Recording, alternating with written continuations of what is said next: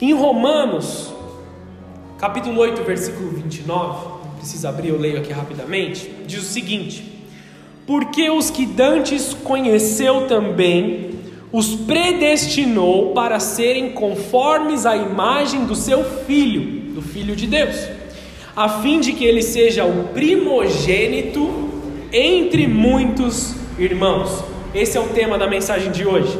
O primogênito entre os irmãos. Jesus é o filho mais velho de Deus. No culto passado, no Evangelho de João, a gente mergulhou na revelação de que Jesus era o unigênito de Deus. Você deve conhecer esse texto, João 3,16, fala que ele era o unigênito, ou seja, o único filho de Deus. Jesus ele veio para a terra, se manifestou como homem, tá bom? E ele entregou a sua vida para uma morte de cruz. Se isso é novidade para algum de vocês, hoje você pode receber essa salvação sobre a sua vida. Amém? Quando ele ressuscitou e subiu aos céus, ele fez um, um local para nós, ele fez um caminho para nós que era impossível nós trilharmos por nós mesmos. A salvação é impossível para o homem, ela só é possível para Deus, ela só é possível para Jesus. Somente Jesus pode executar a salvação sobre as nossas vidas. Amém? Então, o primogênito, o unigênito de Deus, o único filho de Deus, se tornou o primogênito. O que é o primogênito? O filho mais velho, o primeiro filho de Deus. E todos nós nos tornamos irmãos em Cristo Jesus. Amém? Então, nós vemos aqui um evangelista, um homem que escreveu o evangelho, e ele retratou Jesus em todas as características divinas que a gente já conhece. Mas principalmente a, a característica de um homem manifesto em carne, 100% homem e 100% Deus, um mistério que provavelmente com o nosso entendimento nós nunca conseguiríamos entender. A visão de Ezequiel, capítulo 1, versículo 10, também não precisa abrir, fala sobre quatro faces de Jesus. E uma delas é a face de homem, o caráter de homem, de humanidade, amém? Quando eu digo homem, é humanidade. Jesus nunca negou o seu lado humano. Ele deixou a sua glória e se encarnou como um homem. Ele não, a Bíblia diz que ele não julga como usurpação ser igual a Deus. Ou seja, ele nunca se apoiou em ser igual a Deus, em ser Deus. Mas ele viveu na terra, todo o tempo que ele viveu na terra, ele viveu como homem. Vive, trabalhou como um homem. Ele foi carpinteiro porque seu pai era carpinteiro, ele tinha uma profissão, ele trabalhou. Ele também tinha as mesmas dificuldades que você. Ele foi para a escola na época dele, ele estudou na, na época dele, ele trabalhou, ele fez tudo o que você faz. Ah, a Bíblia não, não tem tantos detalhes, a não ser o livro, o Evangelho de Lucas, quanto a infância de Jesus. E a infância de Jesus é tão igual quanto a sua. Só que aqui fala que Jesus sempre cresceu em estatura e graça. Ele sempre viveu na graça de Deus.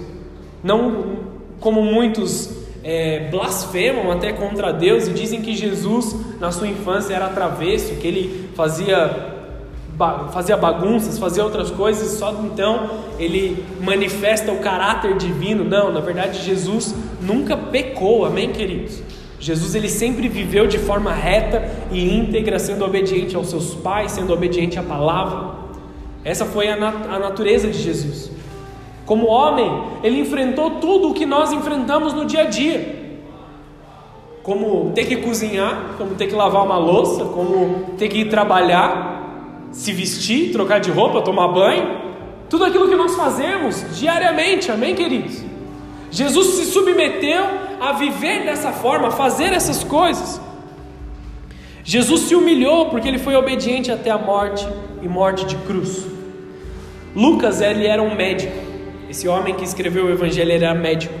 Ele era grego de nascimento e um cristão, o único cristão gentio, o único cristão que escreve, o único que escreveu um texto da palavra da, da Bíblia e que não era judeu. Ele escreveu o livro de Lucas o livro de Atos e algumas das cartas de Paulo ele escreveu enquanto Paulo narrava. Amém?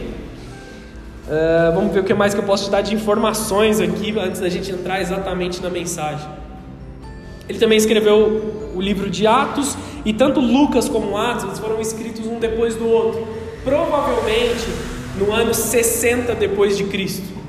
O versículo chave de Lucas é Lucas 19:9. Também não precisa abrir.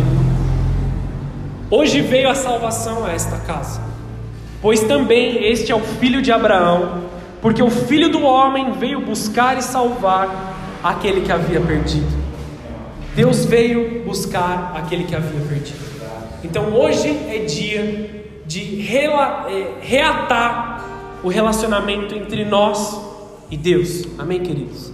Hoje é dia de nós entrarmos na profundidade de quem nós somos para Deus e como nós devemos nos relacionar com o Pai, como nós devemos nos encontrar com o Pai. Lucas afirmou a divindade de Deus, mas a verdadeira ênfase do seu livro está na humanidade. Jesus, o Filho de Deus, ele era também o Filho do homem. Ele foi relatado várias vezes no Evangelho de Lucas como Filho do homem, na sua essência e na sua natureza. Jesus era 100% homem e 100% Deus. Isso é um grande mistério, né, como eu mencionei para nós. Visto que os gregos eles buscavam sabedoria e perfeição. Lucas, ele sendo grego, ele procurou ser bem detalhista em todos os relatos. Então, se você quer buscar mais informações no evangelho, você quer algo mais completo, você pode encontrar tudo no evangelho de Lucas. Detalhe por detalhe, evidência por evidência, obviamente comparando com os outros evangelhos. Uh, os gregos eles sempre buscavam essa perfeição, eles buscavam encontrar alguma coisa diferente, né? E ele mostrou todo o seu belo estilo literário. Ele escreve de uma forma até diferente dos outros. Ele escreve de forma bonita, ele escreve de forma formal, até de um, de um certo jeito de dizer. E só para antes da gente entrar exatamente no Evangelho de Lucas, eu quero ler um texto que colabora completamente com ele Basicamente, ele poderia até ser uma introdução para o livro de Lucas, para o Evangelho de Lucas. Abre comigo em Filipenses 2, versículo 5.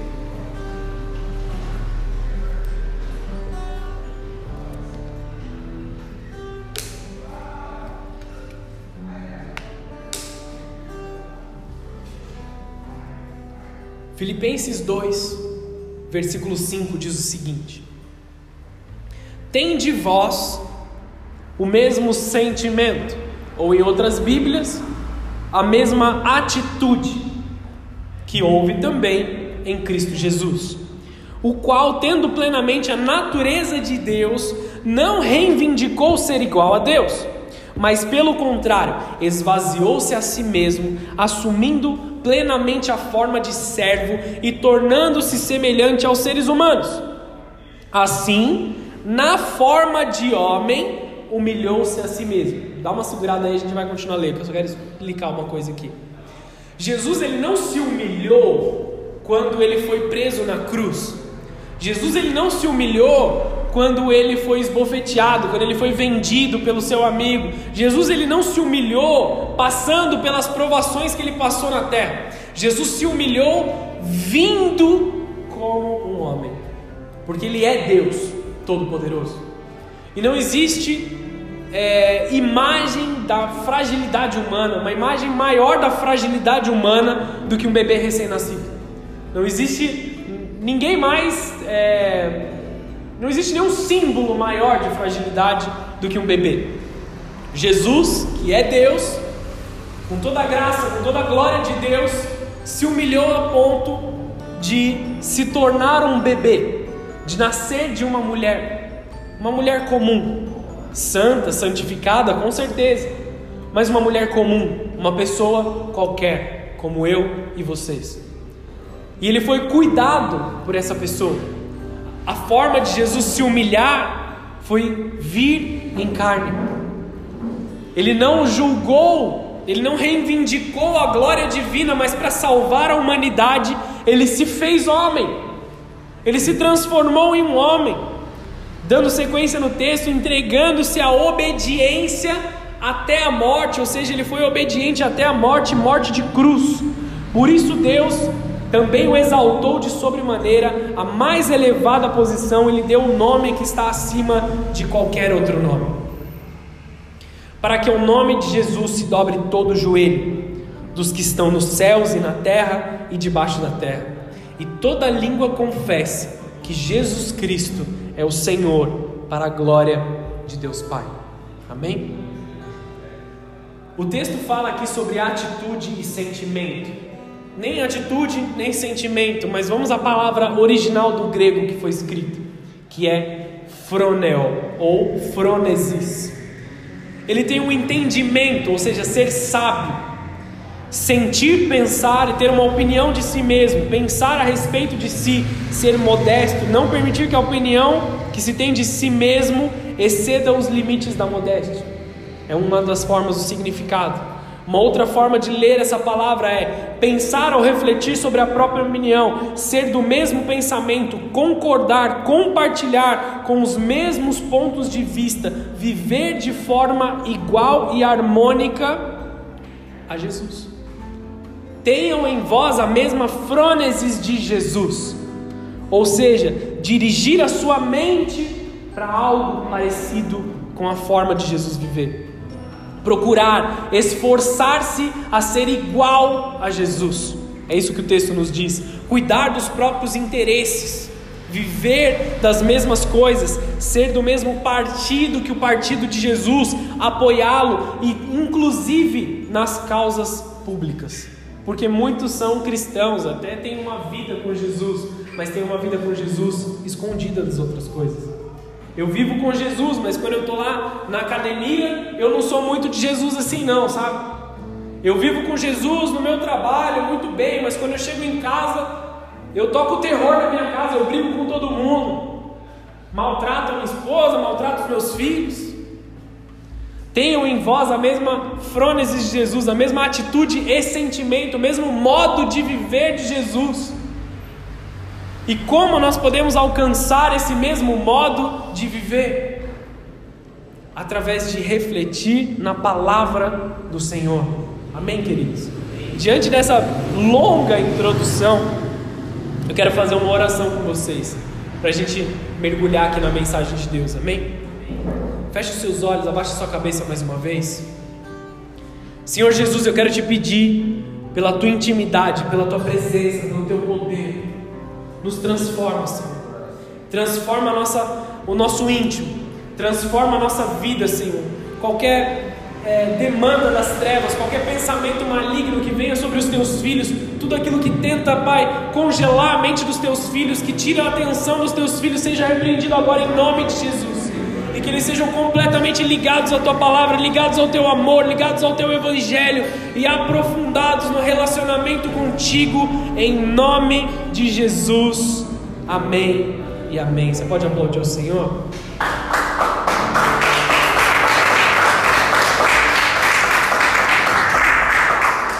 Aleluia. A maior característica do ser humano, do homem, são os relacionamentos e as obras realizadas. As obras que nós realizamos têm tudo a ver com os relacionamentos que nós vivemos, amém, queridos? Se nós trabalhamos em uma certa área de, de atuação, nós teremos amigos que trabalham na mesma área, nós teremos pessoas ao nosso redor que compartilham dos mesmos interesses. Jesus, ele se importa com os relacionamentos, amém? Jesus se importa com todos os relacionamentos que você tem, em todos os tipos de relacionamento. Com os relacionamentos que você tem com a sua família, relacionamento que você tem com amigos, relacionamento que você tem com conhecidos, a forma com que você trata as pessoas com quem você cruza na rua, e principalmente aqueles que você chama de inimigos. Jesus se importa com a forma com que você trata essas pessoas. Mas vamos com calma aqui, um por um, para a gente entender muito bem. Amém? Se você for rápido, Lucas 8, versículo 20. Vamos lá, nós vamos dar uma volta bem grande no Evangelho de Lucas aqui e trazer alguns pontos principais. Lucas 8, versículo 20 diz o seguinte: E você abra muito bem a sua mente agora para entender esse texto, porque eu tenho certeza que isso vai te chamar muita atenção e vai te escandalizar em primeiro momento, quando foi alguns anos atrás a primeira vez que eu li esse texto aqui. Lucas 8, versículo 20. E foi-lhe dito: Jesus estava fazendo o trabalho dele, estava ministrando, estava ensinando. Então disseram até Jesus: Estão lá fora a tua mãe e os teus irmãos, de acordo com a carne, amém? Maria, mãe de Jesus, e os irmãos de Jesus estavam lá, que querem te ver. Mas respondeu ele, dizendo: Minha mãe e os meus irmãos são aqueles que ouvem a palavra de Deus e a executam. Olha só como, em primeiro princípio, você olha para um Jesus e fala assim: caramba, que insensível, é sua mãe, cara. Em primeiro momento você olha para isso. Só que nós precisamos analisar toda a situação e não só um versículo separado, amém, queridos? Jesus estava dentro do templo ensinando a palavra de Deus. Jesus estava fazendo algo que é de maior importância na sua caminhada. Jesus ele veio para nos entregar a palavra. A maior missão de Jesus foi a salvação da humanidade. Então ele estava trabalhando na salvação da humanidade, seu maior propósito. E aí as pessoas o interrompem, como se nesse momento interrompesse o pastor que está pregando e fala assim: Ó, oh, sua mãe e seus irmãos estão ali fora, eles estão te chamando. Pera aí, gente. Quem são a minha mãe e quem são os meus irmãos? Senão aqueles que ouvem a palavra de Deus e as executam. As pessoas mais importantes para mim nesse momento que estou pregando aqui são vocês que estão ouvindo. A minha mãe e os meus irmãos estão aqui ouvindo a palavra. Aqueles que ouvem a palavra e executam a palavra são da minha família. Amém, queridos? Com quem nós devemos dar prioridade para os nossos relacionamentos? Aqueles que ouvem a palavra e executam a palavra. Para quem eu vou pedir ajuda?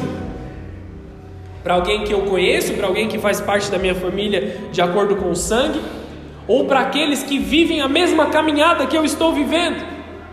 Jesus estava passando por algumas cidades ensinando sobre o reino de Deus, estavam com ele os doze discípulos, algumas mulheres que ele havia libertado de espíritos malignos e também uma grande multidão que vinha de diferentes cidades para ouvir. Estava ali um culto completo, amém? Foi então que Jesus começou a ensiná-los por meio de uma parábola, a parábola do semeador. Ele estava explicando isso nesse momento. E nesse contexto, ele se aproximou algumas pessoas e disseram: Lá fora estão mãe e seus irmãos.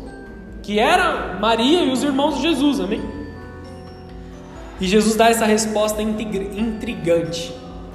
Essa resposta traz à luz ao tema abordado do relacionamento, que nós estamos falando aqui sobre o relacionamento. Quem são os meus irmãos? Como que eu vou discernir uma amizade pelo propósito dela? Porque dependendo das amizades, dependendo das pessoas, eu vou ser guiado a viver em alguma, alguma coisa. Digamos que o meu único amigo é o Bruno, que está aqui fazendo louvor hoje. E ele trabalha com manutenção de carro.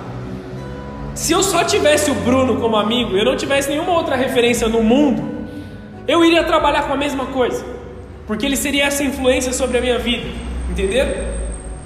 Se eu fosse mais próximo do Fernando, eu acho que era o melhor exemplo do Fernando, que trabalha na academia, eu ia ser extremamente fitness, entendeu? Eu ia ser extremamente é, forte, ia estar competindo nos fisiculturismo da vida aí. Quem sabe, né, irmão? Quem sabe um dia.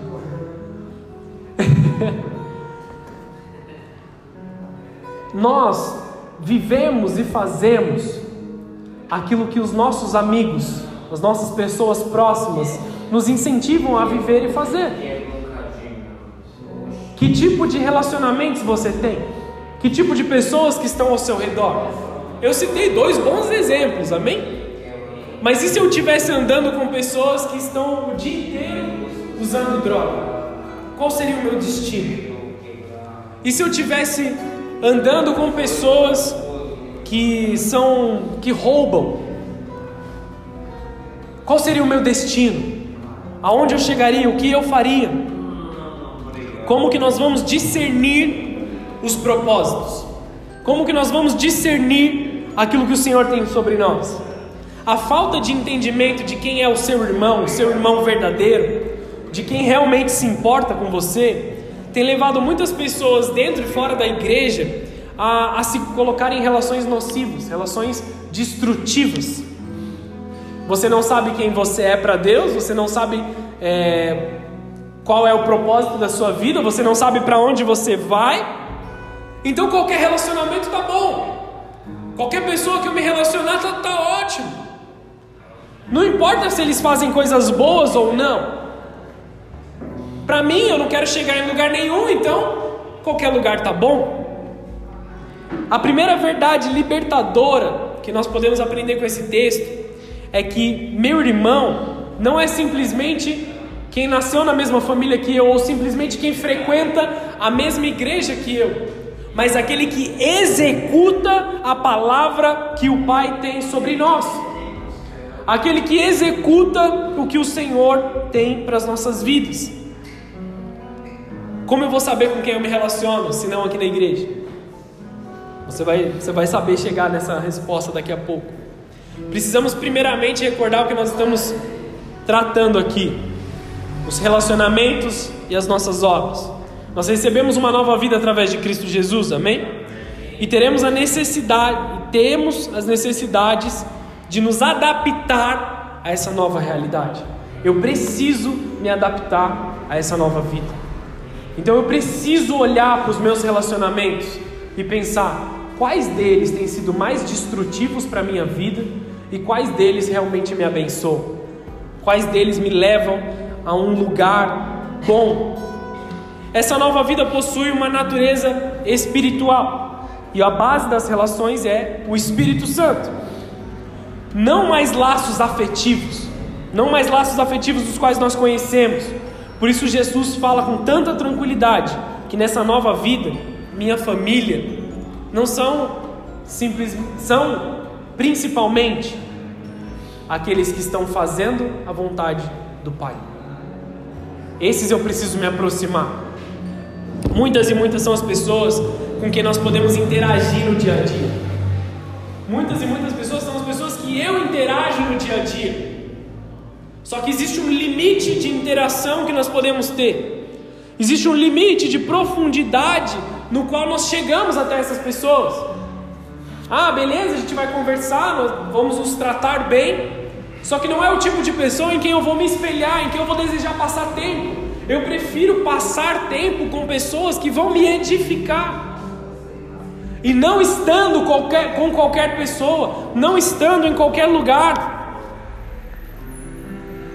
Lucas 14, 26, não precisa abrir, diz o seguinte: Se alguém vier a mim e não aborrecer o seu pai e a sua mãe, a mulher, os seus filhos, os seus irmãos, as suas irmãs, ainda também a sua própria vida, não pode ser o meu discípulo. Mas Deus não ama famílias, Jesus não ama as famílias, Jesus não se importa com a minha família? Sim.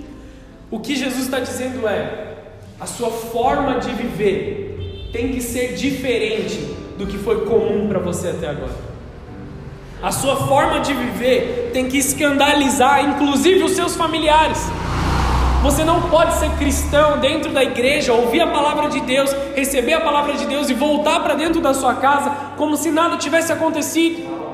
Jesus ele vem, ele traz uma espada que corta essa ele que faz uma divisão mesmo dentro do nosso lar para que nós possamos causar uma mudança na vida dessas pessoas, para que nós possamos causar uma transformação e um ensino sobre a vida dessas pessoas. O reino de Deus ele não está fundamentado em emoções, amém, queridos? Muitas vezes nós estamos pensando nas nossas emoções, nós precisamos pensar no espírito. Eu me relaciono com as pessoas em que eu tenho certas emoções. Ah, ele me faz rir, então eu quero andar com esse meu amigo porque ele é engraçado, e aí a gente vai trocar ideia e a gente vai rir junto. Mas qual a qualidade desse relacionamento? Será que vocês estão rindo junto aqui agora e quando acabar a bebida ele não vai te apunhalar pelas costas? Ah, mas pastor, eu sou extremamente apaixonada por ele, eu não sei o que fazer da minha vida sem ele, pastor, eu sou louco por ela, eu preciso namorar com ela e não sei o que. Emoções ou propósito? Emoções ou o Espírito do Senhor agindo na sua vida. Ah, eu sinto uma emoção muito forte quando eu estou com Ele, então deve ser propósito de Deus. Não, queridos, preste bastante atenção no que o Senhor está falando, preste bastante, bastante atenção nos seus relacionamentos. Situações das mais diversas, né? Afastam pessoas do propósito, como se fosse a casa da minha mãe, né? A casa em que eu fui criado, a minha família, quem é de sangue comigo, quem faz parte do, do mesmo sangue que eu. Essas coisas são todas é, relacionadas às nossas vidas. E nós nos preocupamos muito com isso, às vezes até mais do que o que o Senhor tem para nós. Achamos que as coisas que deveriam ser, que deveriam ser marcadas, são mais importantes do que a palavra do Senhor sobre nós. E tudo isso é da nossa alma. São boas recordações de pessoas que nós seguimos amando, só que não podem deter a nossa vida espiritual, a nossa nova vida na presença de Deus. Os relacionamentos eles não podem ser baseados em coisas da alma. Eles têm que ser baseados no propósito divino para as nossas vidas não em coisas que nós somos ditos que nós devemos fazer, que nós devemos realizar. Aborrecemos muitas pessoas próximas de nós pelo falso entendimento do que é correto. E Jesus ele vem com uma espada para separar e para diferenciar as pessoas. Enquanto você estiver se relacionando com as pessoas erradas, as coisas vão continuar dando errado na sua vida. Enquanto você não estiver ao lado das pessoas certas, as coisas vão continuar dando errado para você, as coisas vão continuar aparecendo errado. Quem é a sua verdadeira família? Com quem você deve se importar? Aqueles que fazem a vontade do meu Pai. Esse é o parâmetro para você chamar de família. Nem sempre quem tem o seu o mesmo sangue que você quer que você seja abençoado, amém, queridos? Então eu quero te levar a refletir, não quero te levar a se rebelar completamente contra o seu pai e sua mãe, amém, queridos? Não é isso que a palavra quer dizer hoje. Precisamos honrar o nosso pai e a nossa mãe, segundo a palavra de Deus, a palavra nos diz isso. Enquanto você estiver se relacionando com as pessoas erradas, as coisas vão continuar dando errado na sua vida. Muitos amam a Deus e querem estar com Deus, mas estão perdendo tempo na companhia de pessoas que só te levam para a maldade. Jesus veio trazer a divisão. A verdadeira maturidade do cristão é saber dizer não. Não para as pessoas do mundo, para as coisas do mundo. Sim para aqueles que fazem a vontade do Pai. Sim para aqueles que estão caminhando com o Pai, aqueles que estão ouvindo a palavra, estão manifestando a palavra, mas não para tudo que é das trevas, não para as pessoas, não para os lugares, não para as atitudes das trevas. Nós precisamos ter isso na nossa mente. Isso tem que ser claro para nós, queridos. Quanto mais você estiver próximo de Deus, mais você viverá uma vida satisfatória, uma vida em todos os aspectos próspera. Aprendemos que nós não podemos servir a dois senhores, amém? E no caráter do homem de Jesus, nos ensina como ele valoriza os relacionamentos. Lucas 13, versículo 22, você pode abrir lá, por favor?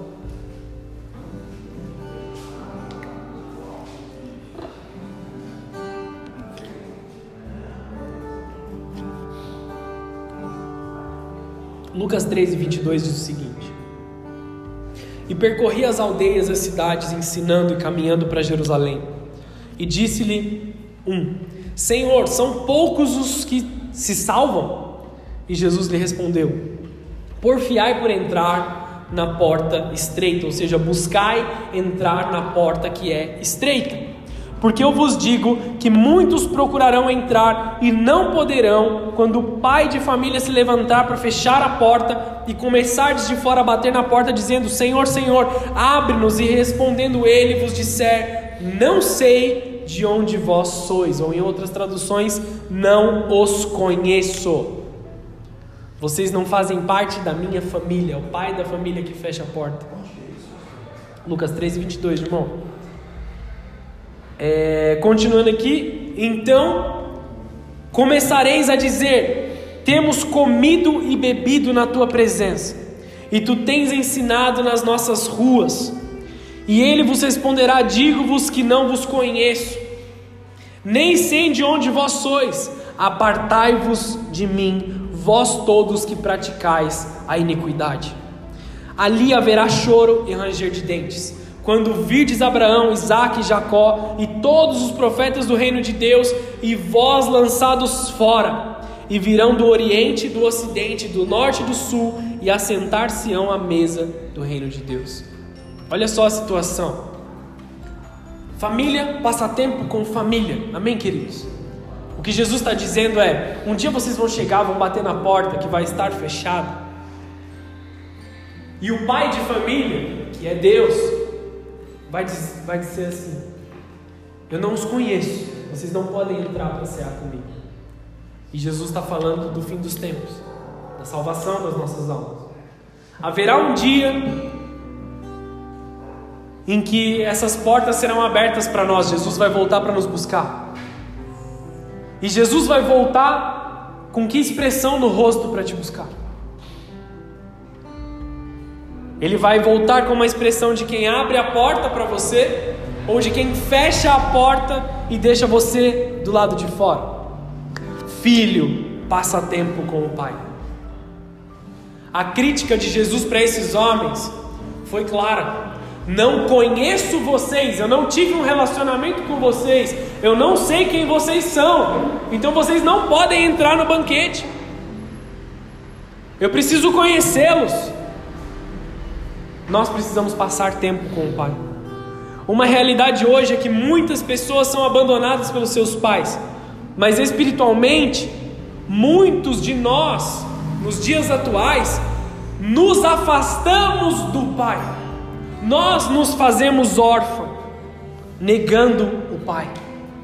Nós negamos a Deus, nos afastamos do propósito, nos afastamos inclusive propositalmente de Deus, achando que nós somos suficientes para realizar qualquer coisa, com desculpas ridículas, né? Que nosso tempo não é o suficiente, que nós temos vários afazeres, que falta instrução, eu tenho muito sono quando eu vou ler a Bíblia, eu não sei orar direito. Ele vos responderá: Digo-vos que não vos conheço, nem sei de onde vós sois, apartai-vos de mim, vós todos os que praticam a iniquidade. Nós já vamos falar sobre obras aqui. Jesus está repreendendo aqueles que vivem na iniquidade, vivem no pecado. A porta é estreita, queridos. Não acredite que vivendo de qualquer forma você será recebido na salvação, na glória. Jesus ele quer te conhecer, ele quer passar tempo com você. Porque Jesus valoriza os relacionamentos tanto assim? Foi esse motivo dele ter morrido na cruz, para que os filhos sejam religados ao Pai. Como eu me faço ser conhecido por Deus? Porque nós reproduzimos o que nós aprendemos, desde bebês. Nós fazemos aquilo que nós vemos os outros fazerem. Pelos frutos nós somos medidos, nós somos conhecidos.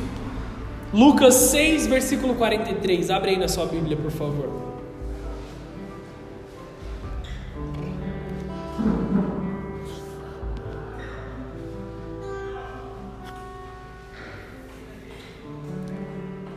Lucas 6, versículo 43.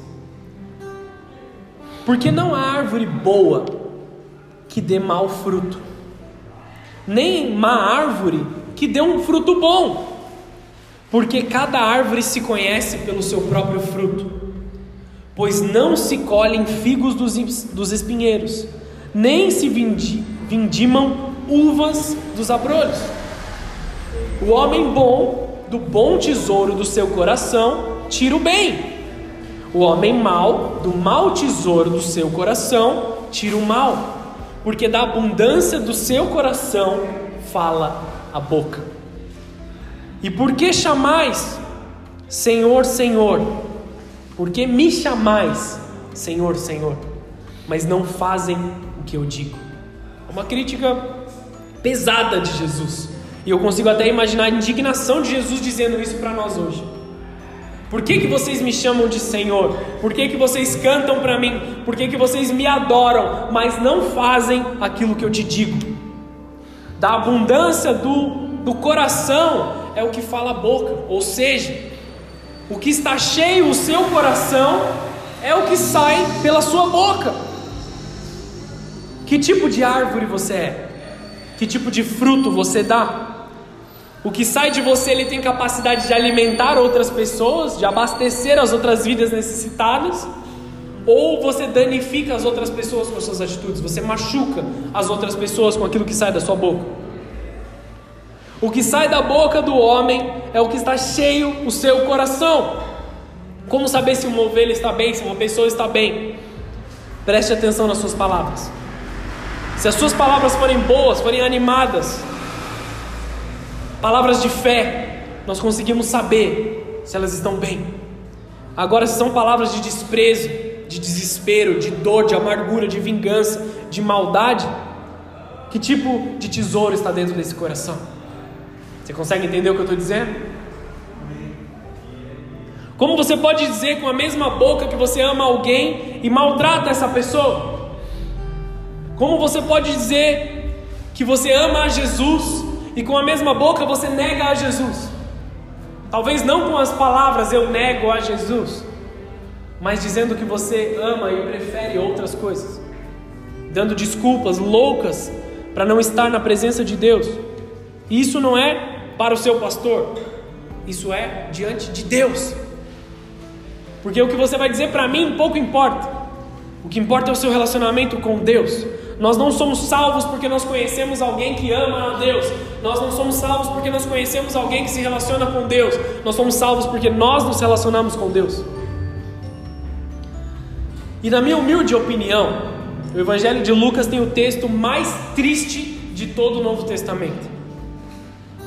Lucas 22, versículo 48.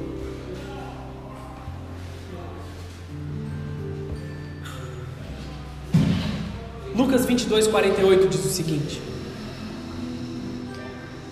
E Jesus lhe disse: Judas, é com um beijo que você trai o filho do homem?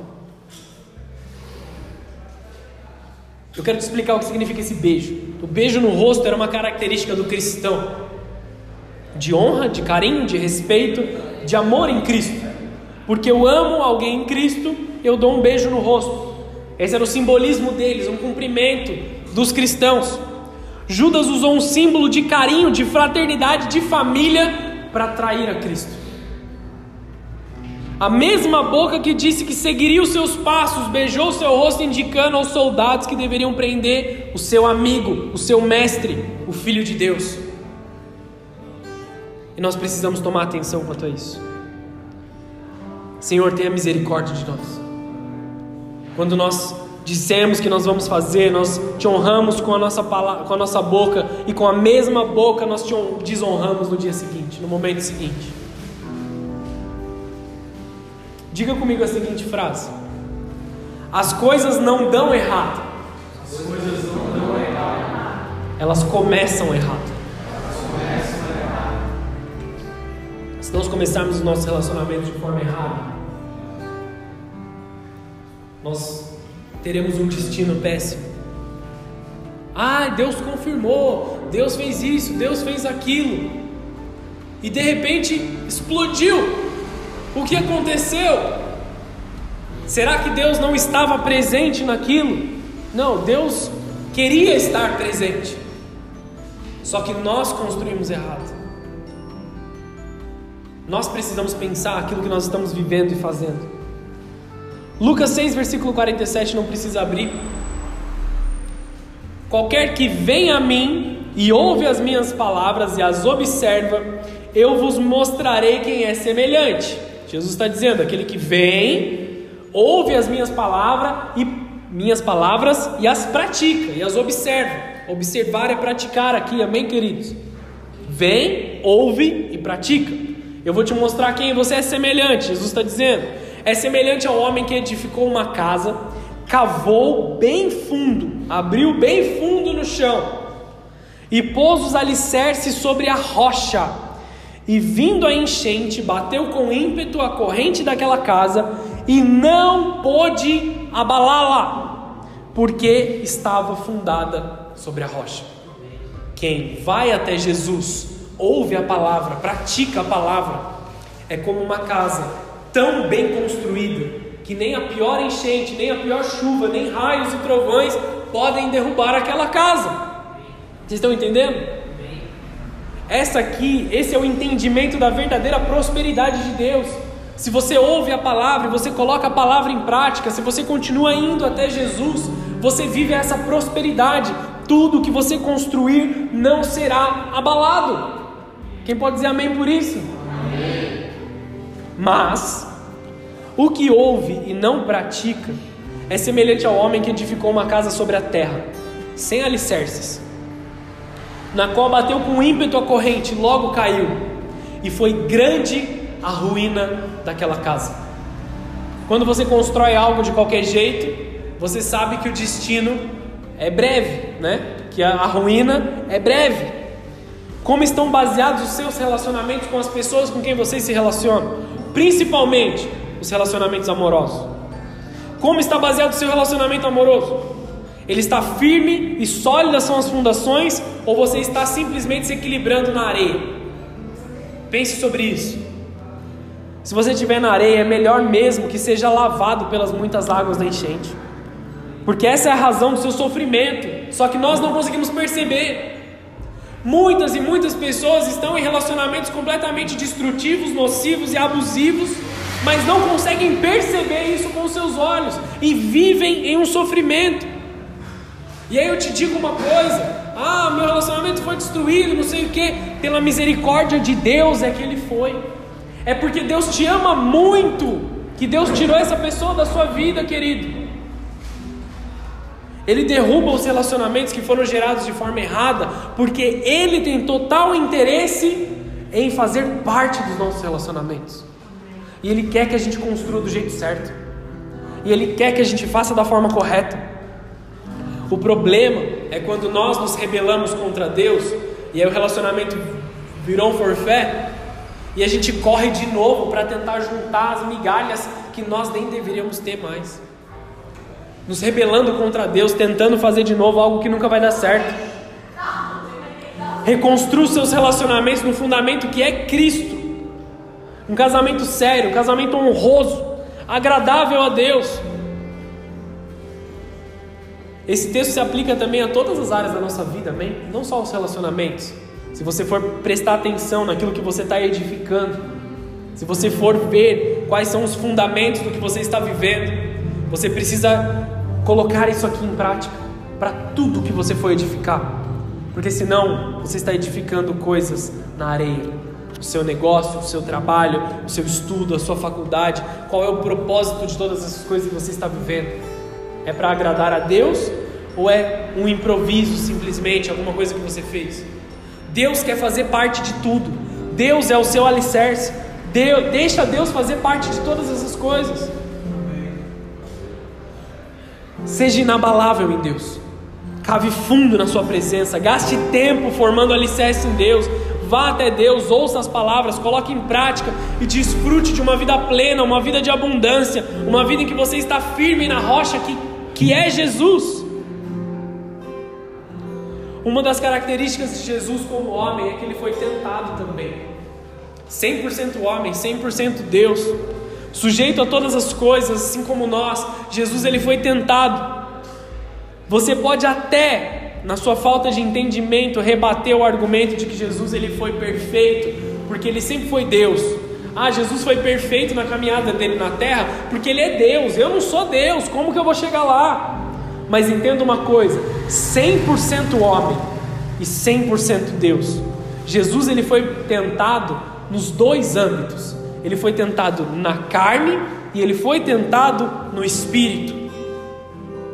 Ele foi provado por Satanás tanto no seu espírito como na sua carne.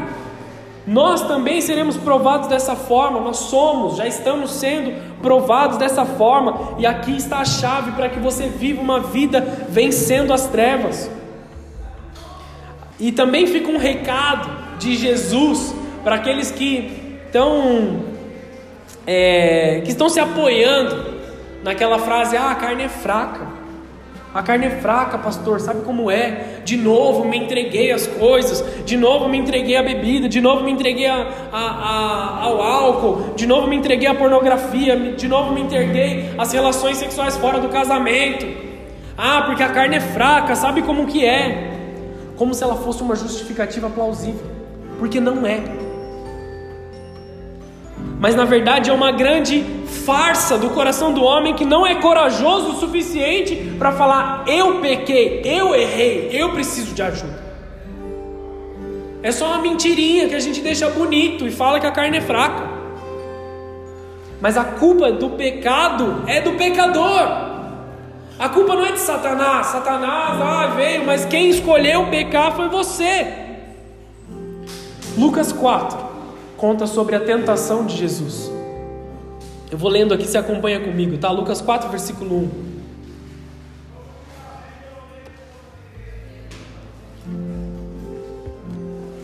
E Jesus. Pera aí, rapidinho. Isso aí. Já estamos chegando no final, tá bom, pessoal? Calma aí que a gente está chegando. E Jesus, cheio do Espírito Santo, voltou do Jordão e foi levado pelo Espírito ao deserto. E por 40, 40 dias, ele foi tentado pelo diabo, continuamente. Amém, queridos? E naqueles dias ele não comeu coisa alguma. E terminando, terminados eles, ele teve fome. E disse-lhe o diabo: Se és tu o filho de Deus, olha aqui, Satanás atacando as duas naturezas desculpa, atacando as duas naturezas de Jesus, como homem e como Deus. Se és tu, filho de Deus, transforma essa pedra em pão e a come. E Jesus lhe respondeu, dizendo: Está escrito que nem só de pão viverá o homem, mas de toda a palavra de Deus. Ele rebate a Satanás. Como nós combatemos as tentações diárias? Aqui está a aplicação direta e a resposta para nós. Jesus ele citou a palavra. Ele combateu Satanás com a palavra. Ele se apoiou na palavra para guerrear contra a fraqueza da carne. Ele estava com fome, Satanás tentou ele, transforma essa pedra em pão e come ela. E Jesus falou assim: Nem só de pão viverá o homem, mas nós vivemos da palavra de Deus. A palavra de Deus nos alimenta, a palavra de Deus nos faz forte. Continuando a tentação aqui. E o diabo, levando-o a um alto monte, mostrou-lhe num, num momento de tempo todos os reinos do mundo. E disse-lhe o diabo: Dar-te-ei a ti todo esse poder e a sua glória, porque a mim me foi entregue. Dou a quem eu quero. Portanto, se tu me adorares, tudo será seu. Satanás está olhando para Jesus e está dizendo assim: Vou te dar tudo o que você quiser, se você me adorar. Vou te dar tudo o que você quiser, se você me adorar. Só que Deus, Ele sabe quem Ele é. Aqueles que não sabem quem é Deus, aqueles homens que estão distantes de Deus, que não sabem quem o Senhor é na sua vida, acham que não tem direito a toda a glória de Deus, não tem direito à herança, não tem direito às grandes coisas de Deus. Se vendem por qualquer coisa e acham que não tem valor. Se você entrou aqui nessa noite achando que você não tem valor, Deus é quem diz o seu valor, não é o mundo, não são as pessoas, não é a, internet, não é o Instagram que diz o seu valor, não são as redes sociais que definem o padrão de beleza sobre a sua vida, queridos. Deus, ele tem um valor específico sobre cada um de vocês. Deus sabe quanto você se esforça para viver aquilo que você vive, para executar o seu trabalho. Deus sabe o seu valor. Você precisa abrir e ir até Deus, abrir o seu coração e ir até Deus e ouvir dele que você tem um valor. Jesus respondendo lhe disse: Vai para trás de mim, Satanás, porque está escrito: Adorarás ao teu Deus e somente a ele servirás. Você tem um valor para Deus. Adore somente a Ele, somente sirva a Ele.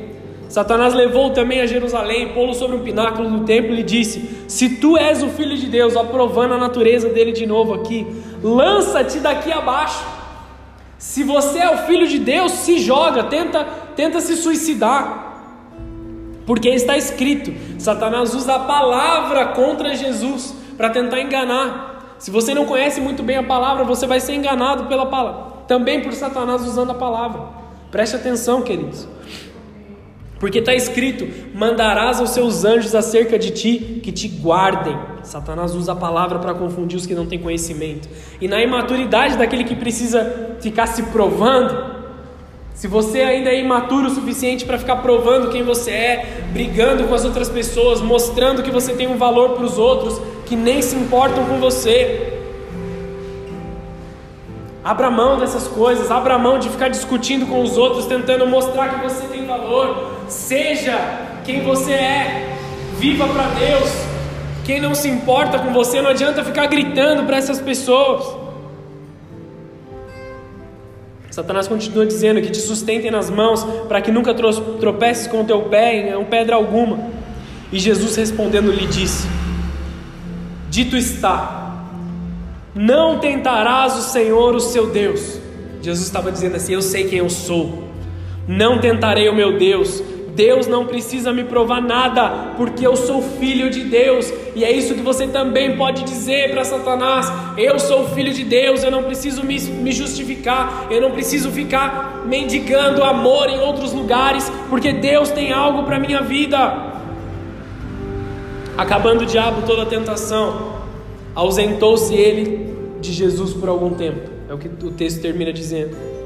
Resistam ao diabo com a palavra. Pecam porque não conhecem a palavra. Não jejuam, não oram. Não nos deixes cair em tentação, mas livra-nos do mal. Quão difícil é orar isso todos os dias. Quão difícil é pedir para Deus isso no momento de tentação. A Bíblia nos diz que nós não temos tentação além da qual nós conseguimos suportar.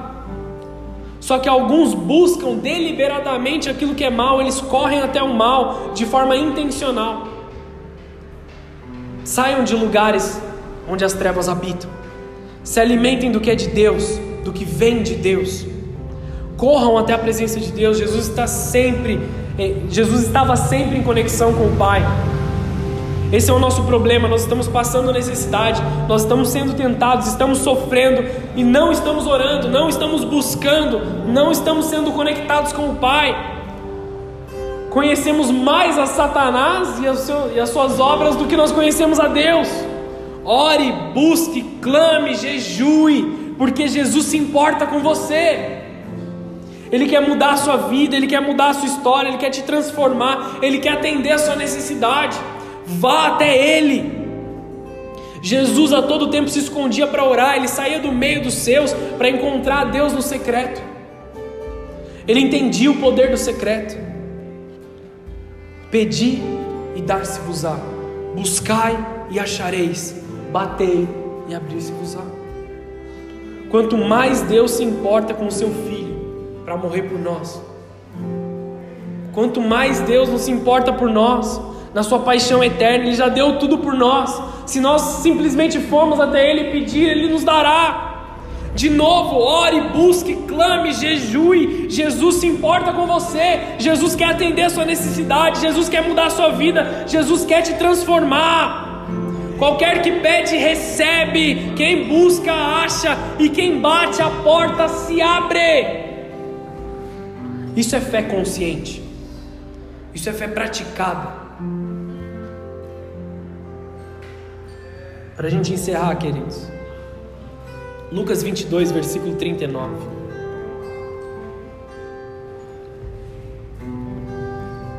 E saindo foi, como costumava, para o Monte das Oliveiras. Jesus costumava orar, foi para o Monte das Oliveiras. E também os seus discípulos o seguiam. E quando chegou àquele lugar, disse: Orai para que não entrais em tentação. Apartou-se dele cerca de um tiro de pedra e, pondo-se de joelhos, orava. Só um pause aqui. Jesus ele sempre ia além. Ele foi um pouco mais adiante. Seja ousado de ir um pouco mais adiante do que é normal. Além da sua obrigação. Não viva mais no mínimo necessário, mas o máximo que você pode fazer. Então Jesus continuava orando, dizendo: Pai, se queres, passa de mim esse cálice. Todavia não seja feita a minha vontade, mas a tua. Jesus ele estava diante do cálice da ira de Deus, da punição eterna de Deus, e ele bebeu todo esse cálice para que nós pudéssemos ser salvos. Apareceu-lhe um anjo do céu que o fortalecia. E posto em agonia, orava intensamente. Jesus, homem, orando, amém, queridos? E o seu suor tornou-se como grandes gotas de sangue que corriam até o chão, como um ser humano, ele estava sofrendo muito, e ele orava intensamente para subjugar a sua carne. Posto em agonia, orava mais intensamente. E levantando-se da oração, ele foi para os seus discípulos e achou-os dormindo de tristeza. E disse-lhes: Por que estáis? Por que estáis dormindo? Levantai-vos e orai para que não entrais em tentação. Essa mesma palavra é real sobre as nossas vidas hoje. Muitos nos dias atuais estão sofrendo, estão sendo esmagados pelas trevas, estão sendo esmagados pelas demandas do mundo, esmagados nas suas finanças, esmagados nos seus relacionamentos, esmagados nas suas necessidades e não têm buscado a Deus. Simplesmente fecham seus olhos e dormem, esperando que algo suma sem que eles peçam. Vocês estão entendendo o que eu quero dizer? A preocupação de Cristo não era o sofrimento na carne, mas a ira de Deus. Lucas 12, versículo 4, a gente vai voltar com o que eu estou dizendo, diz assim: Não temam os que matam o corpo e depois não tem mais o que fazer, mas vós, mas vos mostrarei a quem devem temer. Temei aquele que depois de matar a carne tem o poder para lançar no inferno. Sim, vos digo, esse temei. Quebre as cadeias de toda intimidação carnal na sua vida. Não temam as demandas do mundo, não temam as coisas do mundo, não temam as coisas passageiras. Temam a Deus, aquele que tem poder sobre todas as coisas. Temer algo ou alguém a mais do que a Deus é falta de ousadia. Só de pensar, a é, vem a intimidação, vem as coisas, as demandas do mundo, passageiras. Elas são para te parar, são para te cansar, são para te entristecer. Coisas e coisas, notícias e notícias ruins vêm sobre você para fazer você parar. Os discípulos dormiram, lembra? Eles estavam com medo, depressivos, pelo aparente fim do ministério de Cristo, porque eles não estavam entendendo ali ainda a ressurreição. Eles estavam ansiosos com o futuro, depressivos pela sua vida, de tanta tristeza eles só podiam dormir. Não podemos perder o temor a Deus e a confiança na sua libertação. Deus é muito maior do que o seu problema. Deus é muito maior do que a situação diante de você. Cuidado para que a intimidação não te leve à desonra, à deslealdade.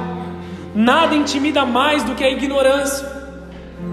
Coloque a sua confiança de novo em Deus, não no mundo, não nas coisas do mundo. Levantando-se da oração, veio para os seus discípulos e os achou dormindo de tristeza. Quem se identifica com isso aqui hoje? Escute essa palavra que vem do Senhor para você. Por que estão dormindo? Levantai-vos Orai para que não entres em tentação. Jesus encontra muitos hoje dormindo assim também. Muitos hoje espiritualmente estagnados, parados. Levantai-vos. O homem Jesus fala a sua humanidade agora. Você tem autoridade que a sua alma se cale, que os seus desejos carnais se calem, que as suas emoções se calem e que você possa ver a glória de Deus sobre a sua vida, que o seu medo se cale agora, seja vivificado pelo Espírito de Deus. Orai e vigiai, entre em posição de guerra, joelhos dobrados, mente em oração. Jesus, como homem, mostrou como deve ser feito, e agora nós precisamos conseguir. Nós precisamos conquistar, nós precisamos avançar. Levantem-se em nome de Jesus, guerreiem pela vossa vida, busquem a comunhão com o Pai, em nome de Jesus. Vamos fechar os nossos olhos, abaixar a cabeça.